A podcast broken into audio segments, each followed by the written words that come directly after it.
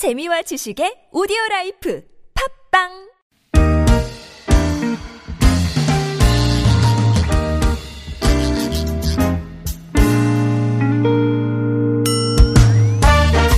서울 속으로 2부 시작됐습니다. 월요일입니다. 공동주택 상담과 자영업자 여러분을 위한 상담 번갈아서 진행합니다. 자, 오늘 예고해드린 대로 뭐 자영업자 여러분을 위한, 예, 우리 소상공인 여러분을 위한 상담으로 함께 해보시죠. 서울시 눈물그만 상담센터의 조일령 변호사 스튜디오로 모셨습니다. 안녕하십니까? 네, 안녕하세요. 어서 오십시오. 변호사님 저희하고 방송 하- 하신 지 이제 딱 1년 되신 거예요? 네, 1년 조금 넘었어요. 11월, 어. 작년 11월 6일에 했더라고요. 아. 그러시구나. 네, 그래서, 예. 저희가 여기 날짜를 잘 챙기고 있어야 되는데. 제가 챙겨. 1주년 기념이라고 예, 저 들어오면서 얘기를 하시- 해주셔가지고 네, 네. 예. 어, 새삼 놀랐네요. 벌써 그렇게 됐군요. 제가 오히려 감사하고. 고맙습니다. 네, 고맙습니다. 열심히 하겠습니다. 자, 구글 플레이나 애플 앱스토어에서 TBS 애플리케이션 내려받아 설치하시면 실시간 무료 메시지 저에게 보내실 수 있고요. 카카오톡도 마찬가지로 TBS 라디오 검색해서 플러스 친구 메뉴에서요. 예, 저희와 친구 맺기 한번 해주시면 그 이후로 쭉 TBS의 모든 라디오 방송 무료로 참여하실 수 있습니다. 샵 0951번 단문 50원 장문 100원 유료 문자도 어, 이용하실 수 있겠습니다. 편리한 방법으로 오늘도 많이 들어와 주십시오. 8554번님 질문부터 들어가 볼까요? 수제 맥주집 창업 준비하고 있습니다. 어, 요즘 많던데. 수제 네, 네, 맥주집. 맞아요. 예. 네. 창업하려면 어떤 절차를 거쳐야 되는지, 별도로 준비해야 되는 서류, 절차, 이런 거 어떤 내용인지 알려주시면 감사하겠습니다. 하셨네요. 네. 어, 저희가 지난 시간에는 이제 푸드트럭 창업 관련해서 아, 예, 기억납니다. 예, 네, 소개를. 드렸는데 네.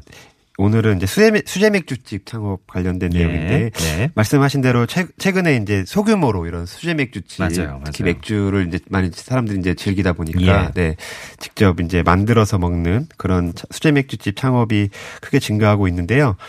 어, 수제 맥주 창업은 크게 세 가지 방법으로 창업을 할수 있을 것 같아요. 네. 먼저 첫 번째가 어, 매장에서 직접 그 수제 맥주를 제조해서 생산하고 그걸 판매하는 음.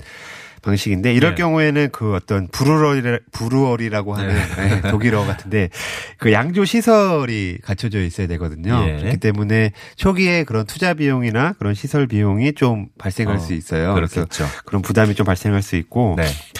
두 번째는 그래서 그런 매장에서 직접 그러면 제조는 하지 않고 어. 어, 위탁 생산 방 방식으로 예. 다른 곳에서 어떤 제조 제조 그 맥주 제조 아, 공장에서. 예, 술을 받아서 네, 네. 판매만 하는 예. 방식이고 다만 그 양조 그 술을 제조하는 업체에다가 본인이 원하는 어떤 맥주를 어 주문을 해서 예. 수제 맥주 그런 형태의 어떤 맥주를 이렇게 주문해서 판, 판매할 수 있는 방식으로 할수 있고요. 대부분이 그렇게 최근에 네, 있죠. 가장 많은 방식을 하는 게 아마 그런 네, 방식인 것 같아요. 네, 네, 네. 판매만 하고 예. 네, 제조를 맡기는. 네. 그리고 이제 세 번째 방식이 이제 그런 프랜차이즈. 아, 프랜차이즈점도 예. 요즘에 수제 맥주 네. 프랜차이즈도 좀 많이 브랜드들이 예, 예. 발- 나타나고 있는데요. 이 방법이 제일 어떻게 보면 간편하긴 하죠. 예, 이렇게 다 시설이나 이런 게 갖춰져 있기 때문에 예. 간편하긴 한데 다만 이제 초기에 이것도 고정 비용이 발생될 음. 수 있어서 그런 비용과 어떤 판매로 인한 수익이나 이런 것들을 좀 잘 따져 보셔서 창업을 하실 필요가 있을 것 그리고 같습니다. 뭐 여타 업종도 마찬가지겠습니다만 프랜차이즈 업종에 있어서서는 어 여러 가지 어떤 문제가 나타날 수 그렇죠. 있다는 법적으로 저희 좀, 방송 통해서도 예, 많이 접하셨을 예, 것 같아요. 그런 따져볼 분들이 있어서 네. 예. 그걸 잘 고려해서 아마 창업을 하셔야 될 텐데 어 일단은 맥주와 같은 주류를 어쨌든 취급하기 위해서는 네. 어 일반 이렇게 음식점이나 커피숍 같은 것과 달리 좀 별도로 거쳐야 할 절차들이 있어요. 예, 예. 그래서 어쨌든 맥주를 단순히 뭐 내가 혼자 마셔 만들어 가지고 혼자 음. 마시려는 어떤 취미를 목적으로 하는 게 아니라 이걸 예. 사람들에게 판매하기 위해서라면은 네네.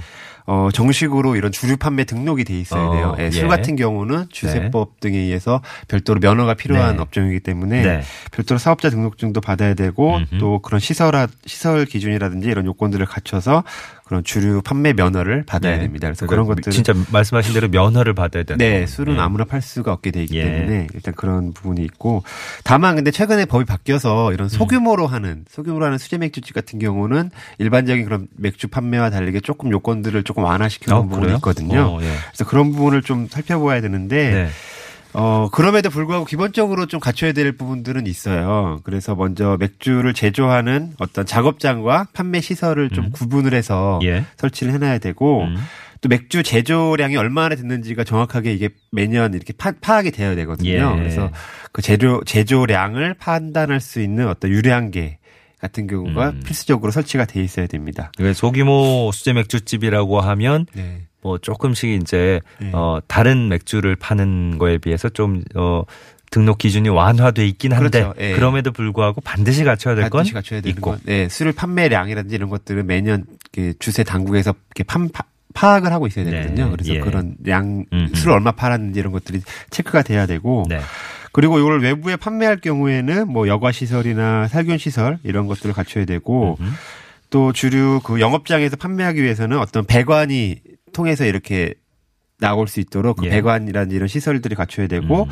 또 술을 판매할 경우에는 그 면허하는 그 장소에서 직접 최종 소비자에게 판매를 해야 돼요. 그래서 예. 중간에 뭐 다른 업체를 거쳐가지고 아, 판매를 유통시키면 예, 되고. 유통시키는 네네. 이런 건 안 되고 음. 직접 최종 소비자에게 판매를 해야 되는 그런 예. 부분들이 있습니다. 만들어서 바로 팔아야 예. 되는. 네. 네네. 그 여러 가지 뭐 지금 말씀하신 것들이 어, 어 기존의 기존의 이제 주류 판매 업소를 이제 영업 시작하시려는 분들에 비해서는 네. 훨씬 더 간소화, 단순화돼 있긴 한데 네. 그럼에도 불구하고 이제 처음 시작하시려는 분들께는 네. 굉장히 좀 꼼꼼하게 살펴보셔야 네, 될 부분이 다른, 많네요. 다른 음식이 아니라 술과 술이기 그래요, 때문에 그래요. 네. 지켜야 되는 그런 것들이 좀 있습니다. 네.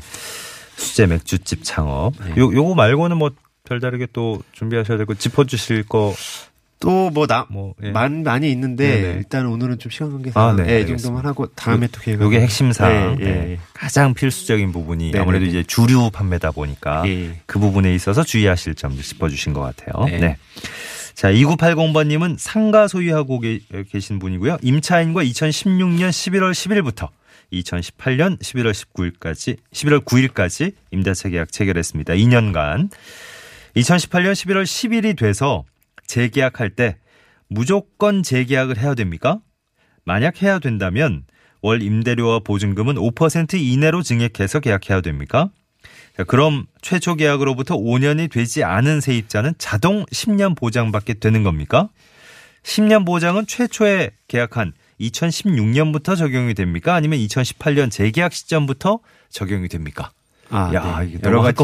질문을 네. 하셨는데 이게 핵심적인 질문들만 다 찝어가지고 네. 잘하신 것 같아요. 그러니까 저희 사연 주신 분들이 이제 임차인 분들뿐만 아니라 임대인 분들도 사연- 사연을 주시는데 예. 최근에 이제 법이 바뀐 내용들과 관련된 사항인 것 같아요. 공통적으로 질문 주신 내용들이 그래서 음, 예.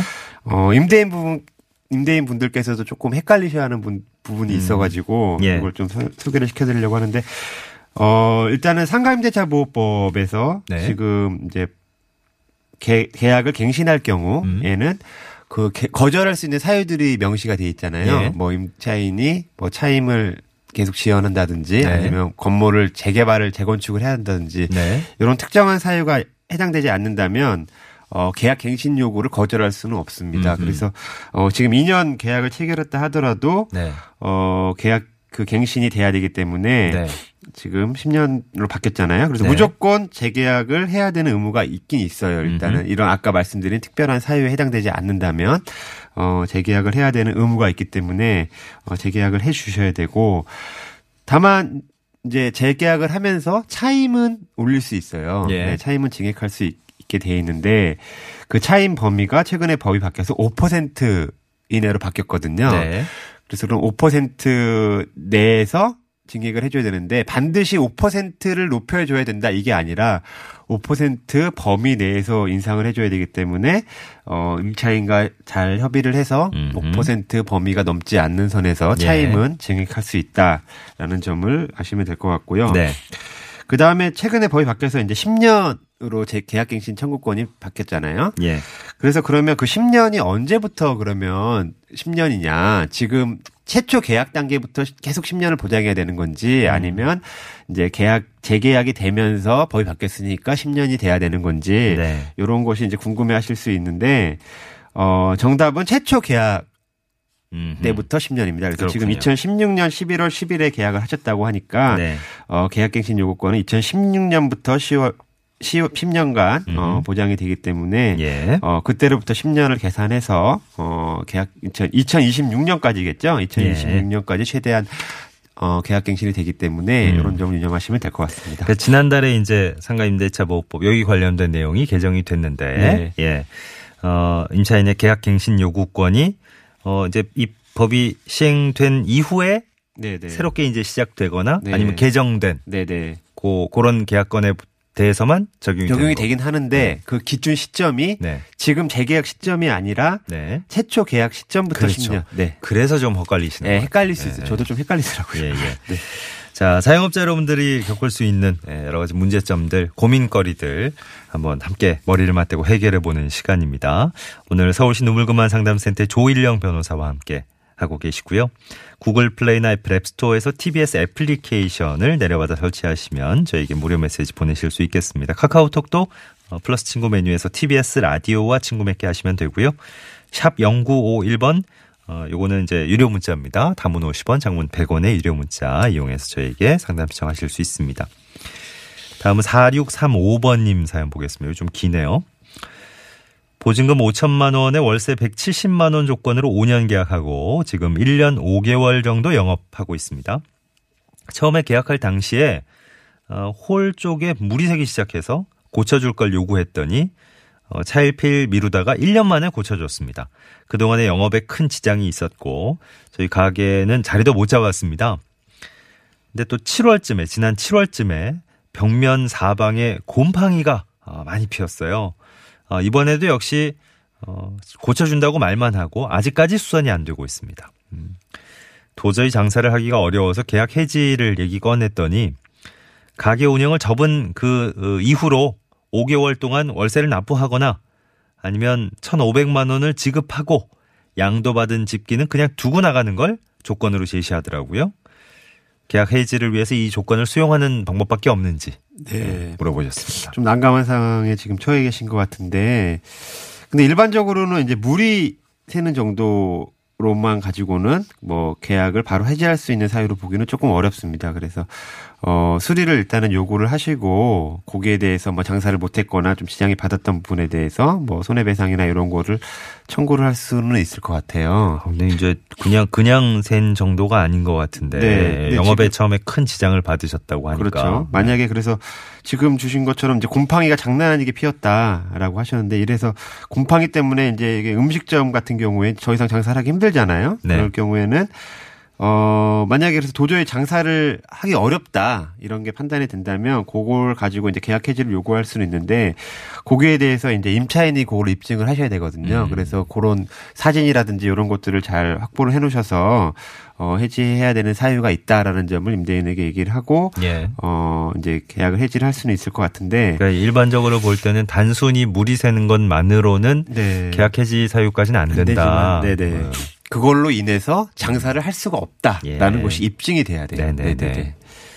입증 책임이 이제 네. 어 4635번이 본인에게 있으신 거니까 네네네. 그 증거를 좀 당시부터 네. 지금 이제 곰팡이는 뭐 지금 이미 있는 상태니까 그렇죠. 근데 네. 어 물 새는 건 이제 일단은 고치셨으니까 예. 어, 한참 지나 고치기도 했고요. 예, 한참 지나서 예. 고치긴 하셨지만 예. 그래도 그, 그 당시 사진이나 뭐 영상 같은 게 좀 어, 있으실지 모르겠네요. 네. 예. 그로 인한 영업이 영업 실적이 좀 어, 예상치보다 현저히 떨어졌다 네, 이런 것까지 뭐 떨어졌다든지 뭐 이런 어, 내용들이 증명이 증명을 하셔야 되겠죠. 되고, 네, 예. 네. 그래서 지금 음. 또 질문하신 것 중에 그러면 이제 조건으로 예. 뭐 1,500만 원을 제- 지급하거나 5개월 동안의 월세를 납부하라고 하는데 요거는 사실은 좀 터무니없는 요구 요구 조건인 것 네, 같아요. 예. 네, 이렇게 일반적으로 요구하지는 않거든요. 그래서 그런 것들을 거부할 수 있는데 다만 음. 지금 어쨌든 임대인은 계약 해지를 하지 않으려고 하는 입장이기 때문에 예. 임차인 입장에서는 어 어쨌든 합의 해지 서로 합의를 해서 해지를 할 수밖에 없는데 네, 네. 그럴 경우에 이제 그런 아까 말씀드린 그런 누수라든지 음. 곰팡이 문제 같은 경우를 임대인에게 어, 충분히 제시를 해서 예. 어, 그런 요구 조건을 수용할 수 없다라는 음. 점을 어, 충분히 얘기를 하고 해지를 진행하는 것이 타당하지 않을까 생각합니다. 네. 자, 오늘 자영업자 여러분을 위한 상담 여기까지 해야 되겠네요. 서울시 눈물그만 상담센터 조일령 변호사 수고해 주셨습니다. 고맙습니다. 네, 감사합니다. 평소에는 다산 콜센터 120번 연락하시거나 포털 사이트에서 눈물 그만 이렇게 검색하시고 온라인 상담 시청하실 수도 있습니다. 유재하의 지난날 끝곡으로 보내드리면서 11월 12일 월요일에 함께했던 서울 속으로 물러가겠습니다. 행복한 하루 보내시고요. 내일 아침 11시 6분에 다시 옵니다. 고맙습니다.